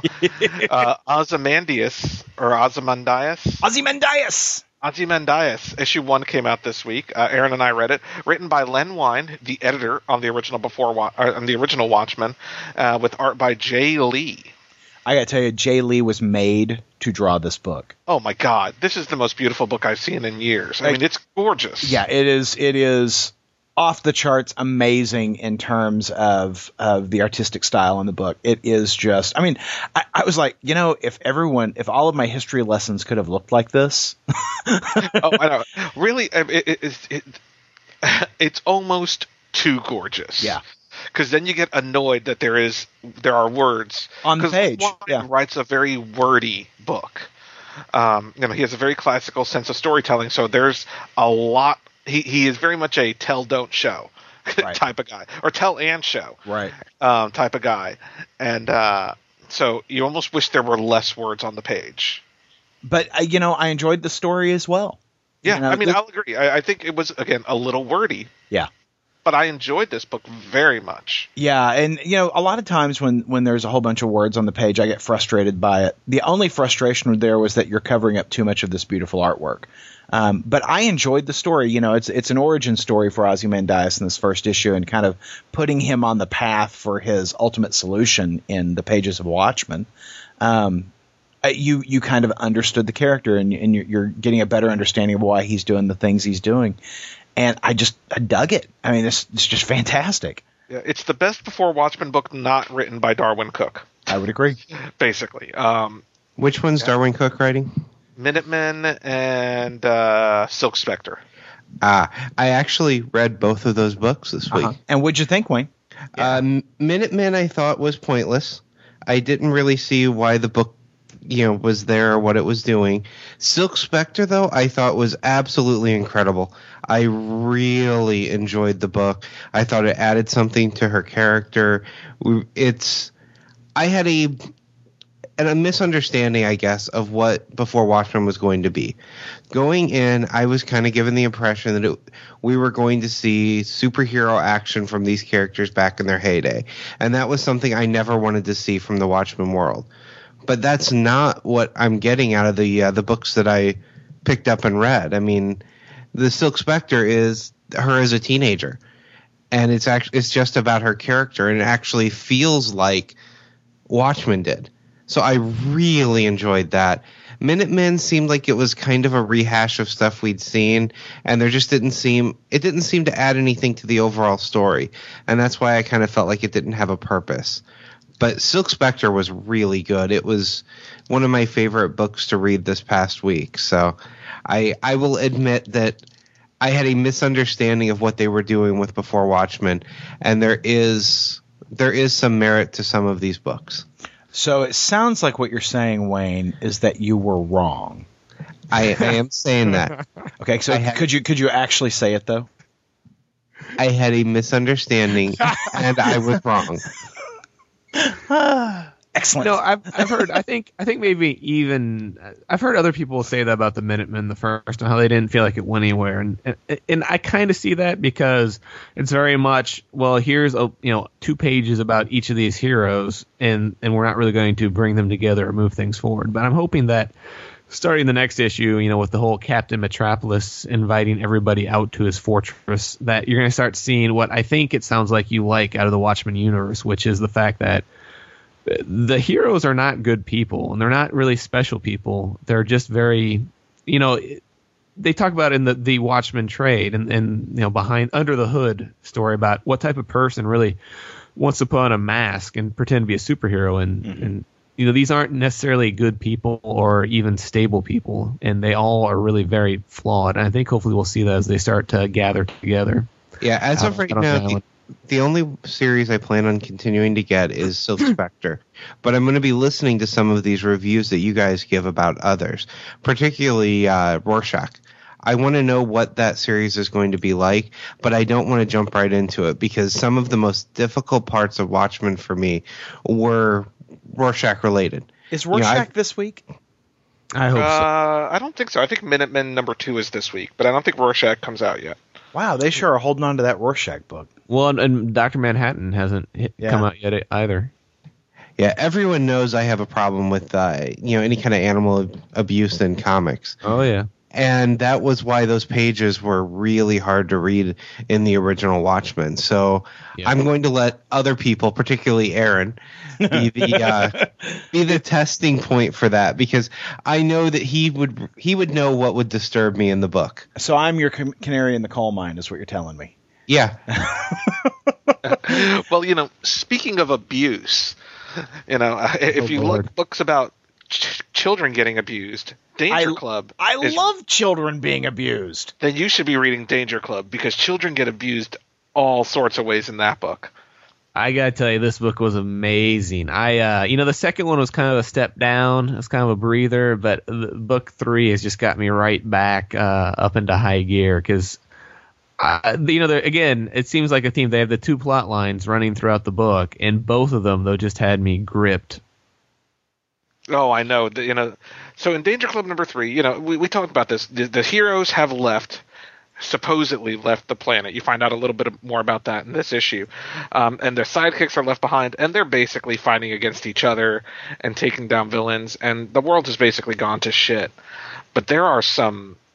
And so this storyline follow this book follows two storylines, uh, one with a team of superheroes who unfortunately you know get taken over by mind control, and the other one with a character who's confronting, I believe, the president of the United States. That is correct. Former superhero president of the United States. Yeah, former superhero president of the United States, and both of them have very shocking endings. Oh, oh, oh, it's so good.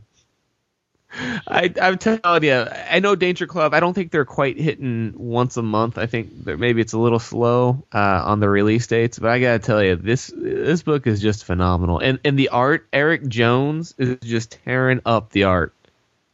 Oh yeah, I, I, I love the art on this book. I, I think it fits the story really well, and just th- that last page, wow. Oh yeah, we're not going to ruin it for you because No, I'm not it, it, it, it- there is no, you have to read it to get the impact. Yes, absolutely. Aaron, did you read this book? I did. I liked it rather a lot.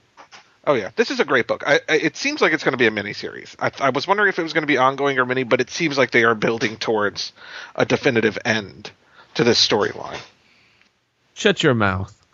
I hope not. I would. I mean, I would love to see this as an ongoing. And and honestly, I mean, just like Supurbia, if it sells well enough, it'll be back, even if it is only originally designed as a mini. Yeah. Because I mean, Supurbia was a four issue, but if you read that last issue, uh, obviously it sounds like they're coming back with more issues in the near future. So, uh, and they're going to continue the story along. So if it's financial success, then uh, we'll get more. I hope so. I you know, we have all responded really positively to Danger Club, and uh, I I'm, I'm digging it. I, I I'd like to see more in this universe. Yeah, same here. Uh, so buy Danger Club because uh, damn, damn good book. Uh, damn good superhero book. Dark superheroes. Uh, definitely worth picking up.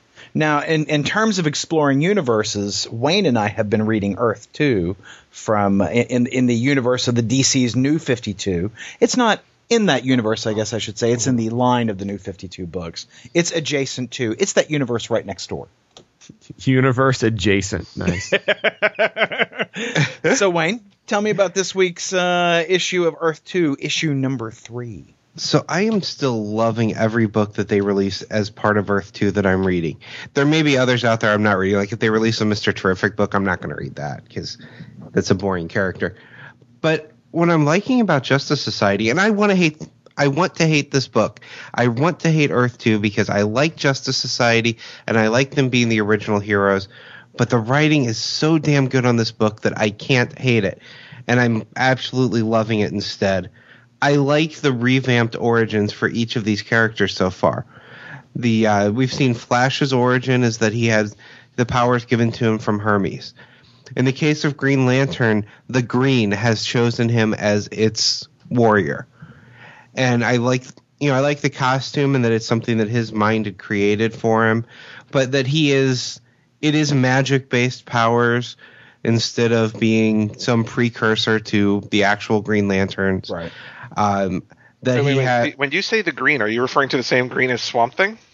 there is heavy hints to that because there is the green and there is the gray. And that's one of the reasons I wanted to, to mention it was to throw that out for you, Paul, that the green has chosen him. The earth is the green, and the green has chosen Alan Scott to be its warrior. And then the gray has chosen its warrior. And I don't want to give away that last page because I got giddy to see who the gray's warrior was and to see the new revamped look for him. But didn't you kind of know who the who that warrior was going to be when you when when they started? You know, all of the uh, the life was coming out of, of various portions of the earth. Didn't you kind of get who they were going for? I didn't pick up on it at all. Boy, I I was did. I was trying to figure out who it would be to be pulling the life out of the earth. And it made sense once I got there. Yeah. It's just one of those things where I don't know what characters are going to move over into Earth 2 Right. and which ones are going to keep in the regular world. That wasn't a character I thought they would bring over into Earth 2. I will say that the villain has a nice redesign. Uh, I, I was I was happy to see ha- the the new design for this villain. Um, this issue picks up right after issue two, where uh, uh, you'll recall issue two is when it was revealed that Alan Scott, the Earth Two uh, Green Lantern, is gay, and he was just about to propose um, to his boyfriend when the the train goes off the rails, literally, not metaphorically, and uh, uh, you know, we it opens up this book and the uh, uh, every, everybody on that car was killed, um, including his fiancee or who would have been his fiancee. And so we're we're using that death as part of his motivation. You know, and that was one other thing. I I don't think I ranted about it on here, but I was bothered that that was the character they picked for it because I was such a huge fan of Jade. Right. And nobody cares about Obsidian, so he, he the fact that he's gone, no, I don't care about. But the fact that we we don't have Jade right now was something that had bothered me. But they've done something here that actually really added to this character and made him a more well-rounded character. He needed a focus point for the power. You know, the green told him you need something that means something to you that you can use to focus the power. And the natural reaction is here is the ring I was proposing with. And that ring is made into a Green Lantern ring Yeah, it's pretty awesome. that is a powerful, powerful character motivation. Yeah. That yes, I'm going to miss Jade, and every there's just a list of reasons why I should hate this book, and I'm enjoying every single page of it. All of this uh, Earth Two stuff is some of my favorite books coming from DC right now. I, I agree, and I think it's because we don't have a lot of uh, we're not coming into it with a lot of baggage. You know, when when when you and I go to a Superman book, Wayne, we have certain expectations about a Superman book, and you you and I find that we get disappointed around Superman quite a bit. Um, so when they come in with a title like Earth Two, we don't have a lot of that baggage. Sure, you know you're going to miss Jade, uh, and sure I prefer the golden era, co- the golden age costumes for the Justice Society. Still, you know it's not near the baggage that we come to a Superman book with. So I think that that that coupled with the fact that James Robinson is writing an amazing book and is bringing some fresh ideas to it, and that Nicola Scott is tearing up the pencils on this book, uh, there is just nothing to complain about in the pages of Earth Two. Yeah, and I mean, we're not one of the books we're not talking about this week is going to be uh, World's Finest. I'm loving what they're doing over there too. It's everything tied to this Earth Two has been an interesting story. Yeah, it's good stuff. It's good stuff. I, you know, I, I am happy that there are a few books now that I'm really digging over there in the in the in DC because you know I fell off of so many of the new 52 books because I just wasn't satisfied with where they were going. And I know I'm only three issues in to Earth Two. I am totally that guy who goes out with a woman on on a date and wants to move in. You know, so you know I'm that guy. I'm a nester. So uh, I, I'm hoping that Earth Two doesn't let me down. Well, well, speaking of things that you hope don't let you down, Aaron, how you enjoying that uh, AVX crossover? You know, I am. we, I am totally the battered wife in this scenario. You know, I, I, I, I let uh, John Romita Jr. and you know the various writers on the first you know six issues, first five issues of uh, AVX knock me around and disappoint me. And then, you know, we get the wonderful Jonathan Hickman Olivier Coipel issue last last time around. And I was like, "Oh, yeah, we've we've gone through the through the bad part. Marvel has has has changed. They're going to treat us right from here on out." And then they give me a goddamn Matt Fraction book this time. Oh my god.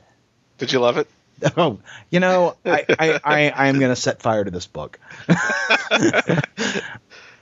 I, Yeah, I it, it was it was balls. It God, was really really shitty. it really I was. really enjoyed it.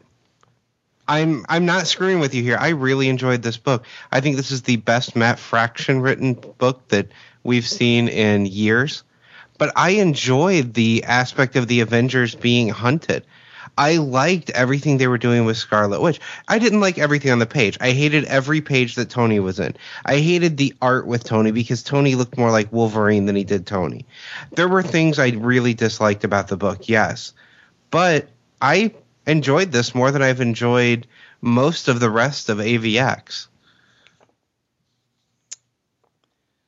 Well, I, I don't know what to say after that. I, I'm really I'm really surprised to hear the how much you guys really hated this. I mean, I haven't been enjoying AVX for most of the uh, the crossover, and, and I'm an idiot to keep buying it, but I keep buying it because I'm going to talk about it on the podcast. And you're you're a battered, battered spouse. you know? Yeah. yeah. And like you guys, I thought the last issue was uh, was pretty good. I didn't like it as much as you guys did, but I thought it was pretty good. But yeah, I enjoyed the uh, the fights in this one, the hunting, the the uh, the power corrupting these X Men, the seeing uh, Emma Frost cheating on Scott, seeing uh, Namor crossing the line yet again. I mean, this I like the repercussions that have to come out of this book. I mean, yeah, I I think that there's a good chance Cyclops may not survive the title, but I'll be happy about that too. Hey, um, did I miss something? When did uh, Emma Frost and Namor start doing it? They have been uh, flirting around with each other since um, I want to say Civ- not Civil War, Civil War. You know, back when they were they were having their secret meetings with you know Doctor Doom and all those guys. Oh yeah, that's right. Not Yeah. Civil War, it's post Civil War. It would have been uh, Dark Reign yes, thank or you. whatever it was called. the flirting. I've never seen the outright kiss before this book, though. That's like crossing the line past the flirting. They're just uh, at this point. I just imagine they're off doing it somewhere. Yeah, I think so too. And maybe I'm I'm not reading Uncanny X Men, so maybe it actually is happening. But it kind of took me off guard. And maybe you know they're just under control of the Phoenix Force. But I just uh, I I was like, whoa, whoa, whoa, whoa, whoa, whoa, what's happening here? but well, I you know what I said that pretty much the entire 22 pages. So I don't. Here's what I don't get. What did you guys hate out of the book? Is there anything you can point to, or was it just the book in general that you disliked? everything. Uh, I can I can point to certain many number of things. I felt the book was pointless. The story did not progress any more than what we got in last issue. Other than Namor, uh, what what happened in this issue could have happened in three pages. Yep. Um, It was the and- and- decompressed storytelling. I mean, it I it feels artificially long. and characters act, acting out of character, which Yeah. is common with Matt Fraction. It, it felt like Fear itself. You know, you've got Yeah. characters talking like they wouldn't talk, doing things they wouldn't do.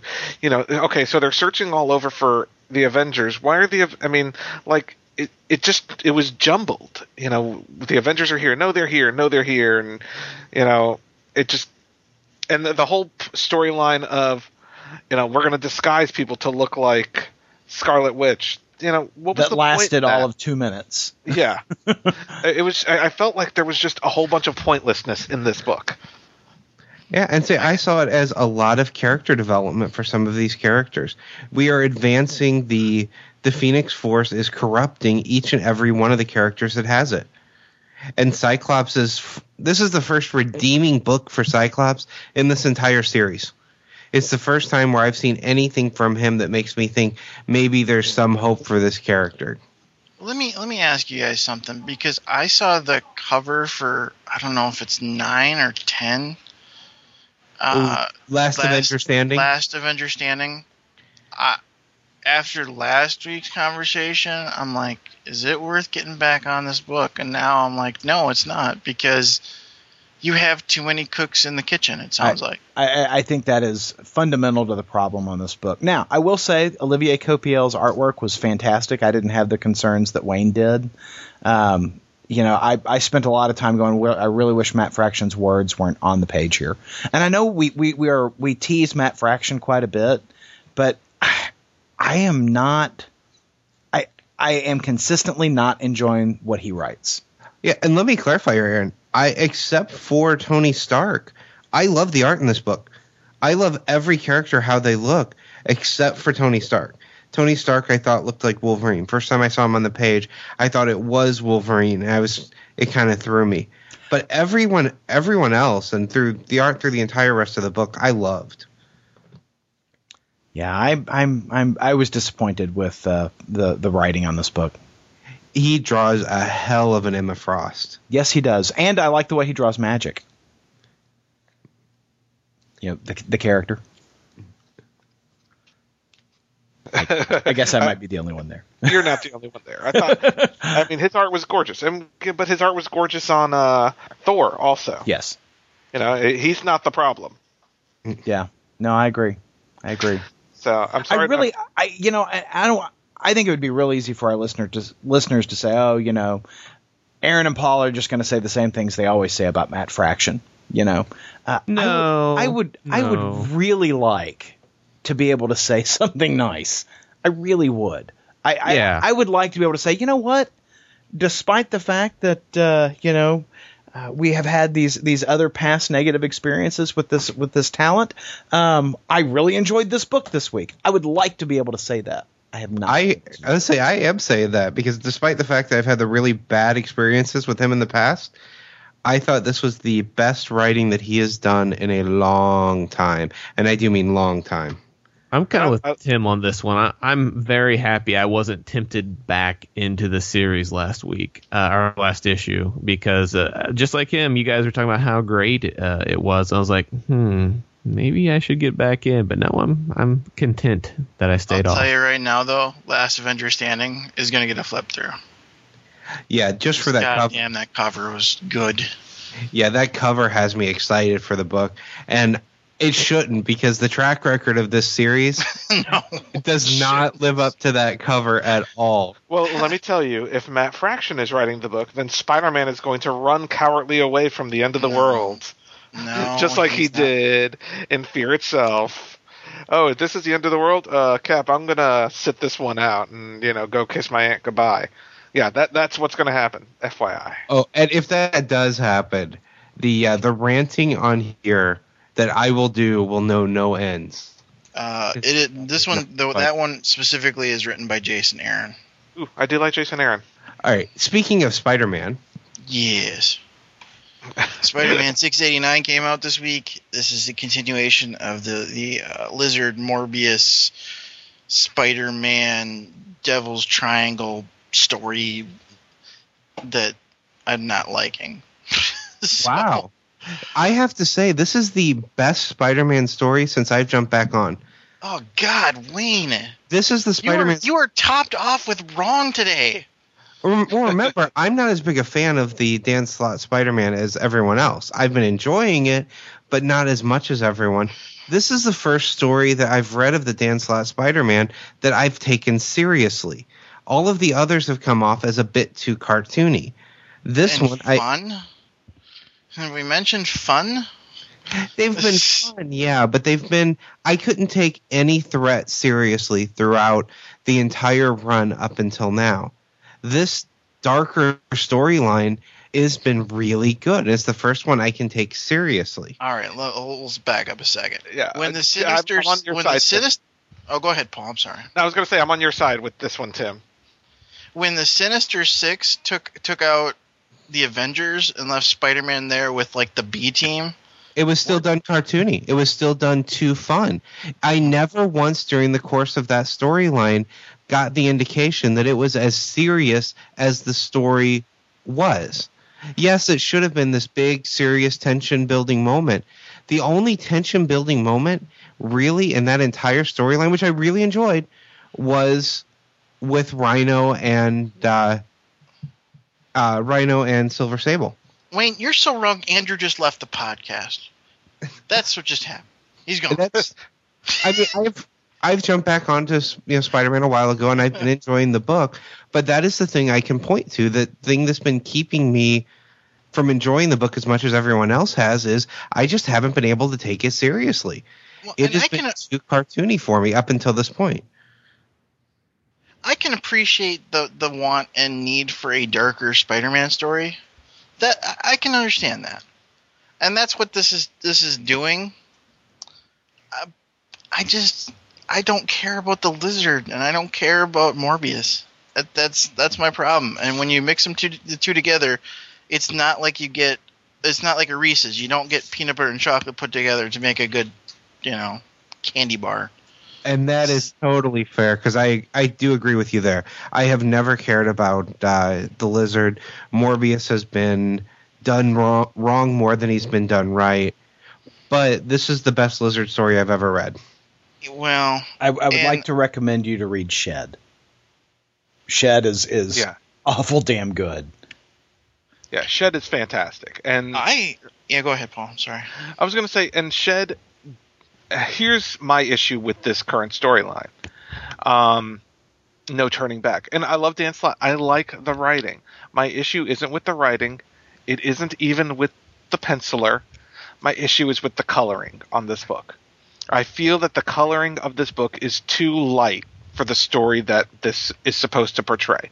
It's supposed to be a dark storyline, and you know it's written like a dark storyline, but everything takes place in well lit. I mean, it's the it's the best lit sewer I've ever seen. you know, Well, You know- if anybody knows sewers, it's Paula Ponte. yeah, You know, Paul, and this is what I'm really going to back you up on because if you'll remember, in the first issue of the storyline, I went off on the art on the faces. As I looked back at it more and more, because at the time I said I wasn't sure if it was the art or the color. As I went back and looked at it closer and really tried to pin down what it was, I really think it was the color. None of the colors were right on any of the characters' faces, and particularly Peter, when he didn't have his mask in that first issue of the storyline, didn't look like Peter because his hair was completely the wrong color. So I think that most of my criticism of the art really goes to the colorist. So I I'm going to back you up on there that uh, they needed a different colorist for this, you know, this arc.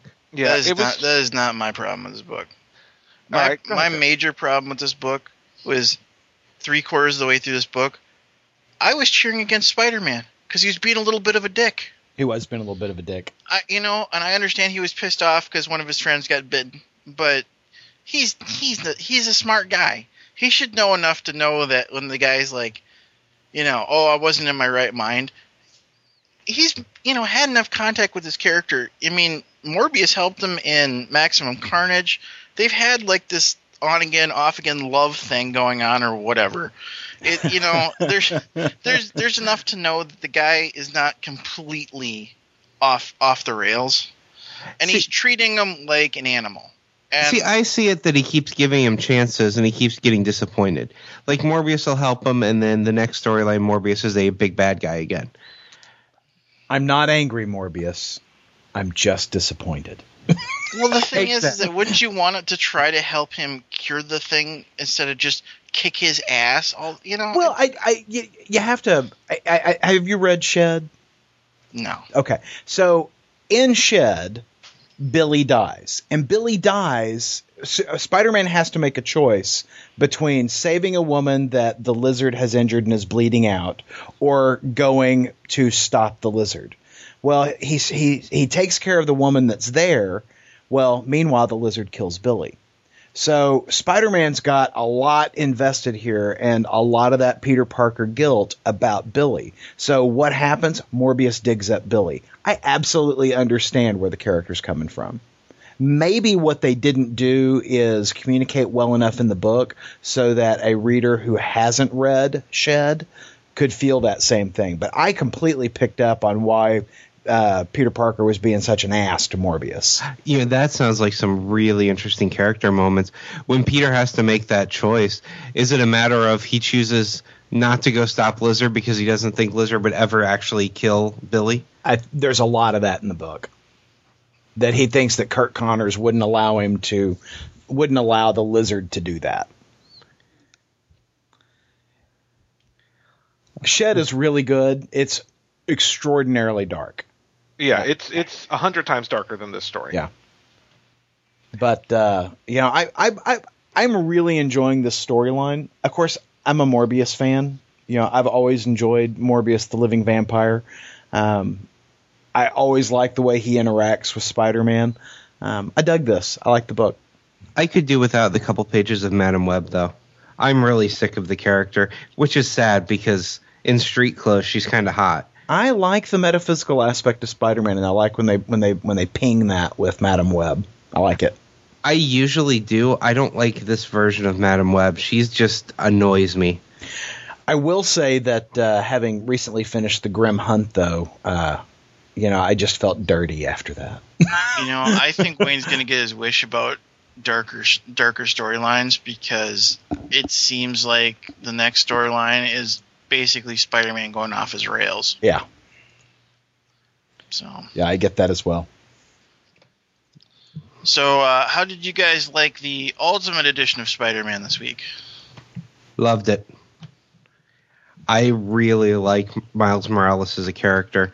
I uh, basically up till now, it's they've been doing character moments with him. We've been kind of seeing the character develop, but I thought this issue in particular, we got to see some real personality from Miles, and we get to see who the character actually is under the mask, more so than we have in some of the previous issues leading up to his own moment of guilt that we'll see in future issues. Yeah, I, you know, up till now, I've really enjoyed the book. I've loved everything they've been doing with Miles, but it's been kind of a read it and eventually they'll probably bring back Peter Parker.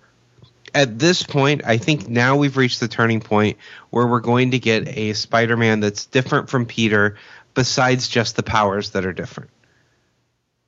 no, I agree, and I, I think Miles is a uh, is a is a strong character in his own right. Uh, I, I I think that that Bendis is is telling a unique story here, and I really like that we didn't get that that Miles only allowed himself to be bullied a little bit by his uncle, and now he's you know setting his uncle straight. I'm Yes. digging that story. That he stood up, that he chose to fight him. The uh, that fight was great too. Yeah, and the uh, artwork on the book is amazing. You know, it's it's the ultimate, I should say. Uh, uh, it is. I mean, the uh, the the artwork is just amazing by this Marquez fellow. Uh, Um, David Marquez, really very good. The, lots of, of nice fluid looking action from uh, Spider-Man, particularly when he's when he's fighting his uncle. Really very good. Yeah, I say I really I'm enjoying the book as something that is a different kind of a Spider-Man story because it's it really is his own Spider-Man. E. Bendis isn't just trying to retell stories; he's telling a new story with a new character. Now, I, I was surprised um, that uh, you didn't have some things to say about you know Miles working without his mask. You know, normally that would bother me, but in this case, it. I mean, it, I don't know. It just didn't bother me like it does with Peter Yeah.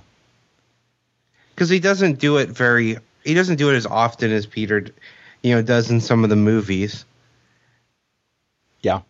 I mean, it's it's one of those things where I want to see a hero that's willing to do things. You know, it's more important that they're doing something super heroic than saving their identity. Right. They should take every effort possible to keep their identity a secret, but that shouldn't stop them from saving people. Yeah, so Ultimate Spider-Man, uh, still a fantastic book. Uh, I have I have enjoyed it since the beginning with uh, the new Miles Morales character, and I, I you know I, I w- Wayne, I think it's am I correct to state that you had a lot of reservations going into this, but but that it's winning you over. Yeah, I was afraid it was going to be basically just a publicity stunt, and that's not what it's been. It has been a solid story. Good stuff. This is the end of our 150th episode. That is uh that is pretty fantastic. 150 episodes of funny books. Really? That's Yeah. true. It's Maybe big- that's something we should have led with, kids. You know, just putting that out there. Maybe I ought to put a little more effort into telling Wayne and everybody else they're wrong. I think I think honestly it's kind of funny because I think at one point everybody pissed everybody else off at some point. It was phenomenal. that said, this is the last episode of Funny Books. No, see, the last episode cannot be until after 177 days, 14 hours, 58 minutes, and 11 seconds. after that, there has to be one more episode at least. Yeah, one more episode with Wayne. Just one. Oh, Guys, we Aaron- have I think we need to find a way to embed the countdown on the website somewhere. a- I'll get on that. Paul, could you do that for me? No, I don't think I'm doing that. Uh, so I'm a delegator. I delegate. uh, just before we we uh, end here, uh, if you check out the feed, you'll see that another Knights of Rainsborough uh, episode has dropped. This Rogues is of the- Rainsborough, escape from Dogger Island. Yeah, this is the one that I, I ran at Fear the Con oh so many months ago. Featuring special pudding. It's And- special pudding. if that's not enough Knights of Rainsborough for you, just do what I just did and go back and re-listen to all of season one. Because I just listened from you know starting at episode one all the way up to the finale, and even though I was there for it, I still really enjoyed re-listening to it. Okay, so for our 150th episode, before we go, I've, I've got a special guest for 10 seconds. Hold on. Well, the DJ Kitty is Wayne's. Yeah, but I thought may- maybe DJ Kitty was traveling today. No, DJ Kitty is asleep. I'm looking at DJ Kitty right now. Lucky DJ Kitty. Ah, Whoa. Look at that. It's Mrs. Tim. Yes, it is. All right. Well, you know, thanks for tuning in, everybody. Podcast theme music graciously provided by Mark Andrew Pope. For more information, visit markandrewpope.com. Funny Books with Aaron and Polly is a production of ideologyofmadness.com. No Spider Man clones were harmed in the production of this podcast.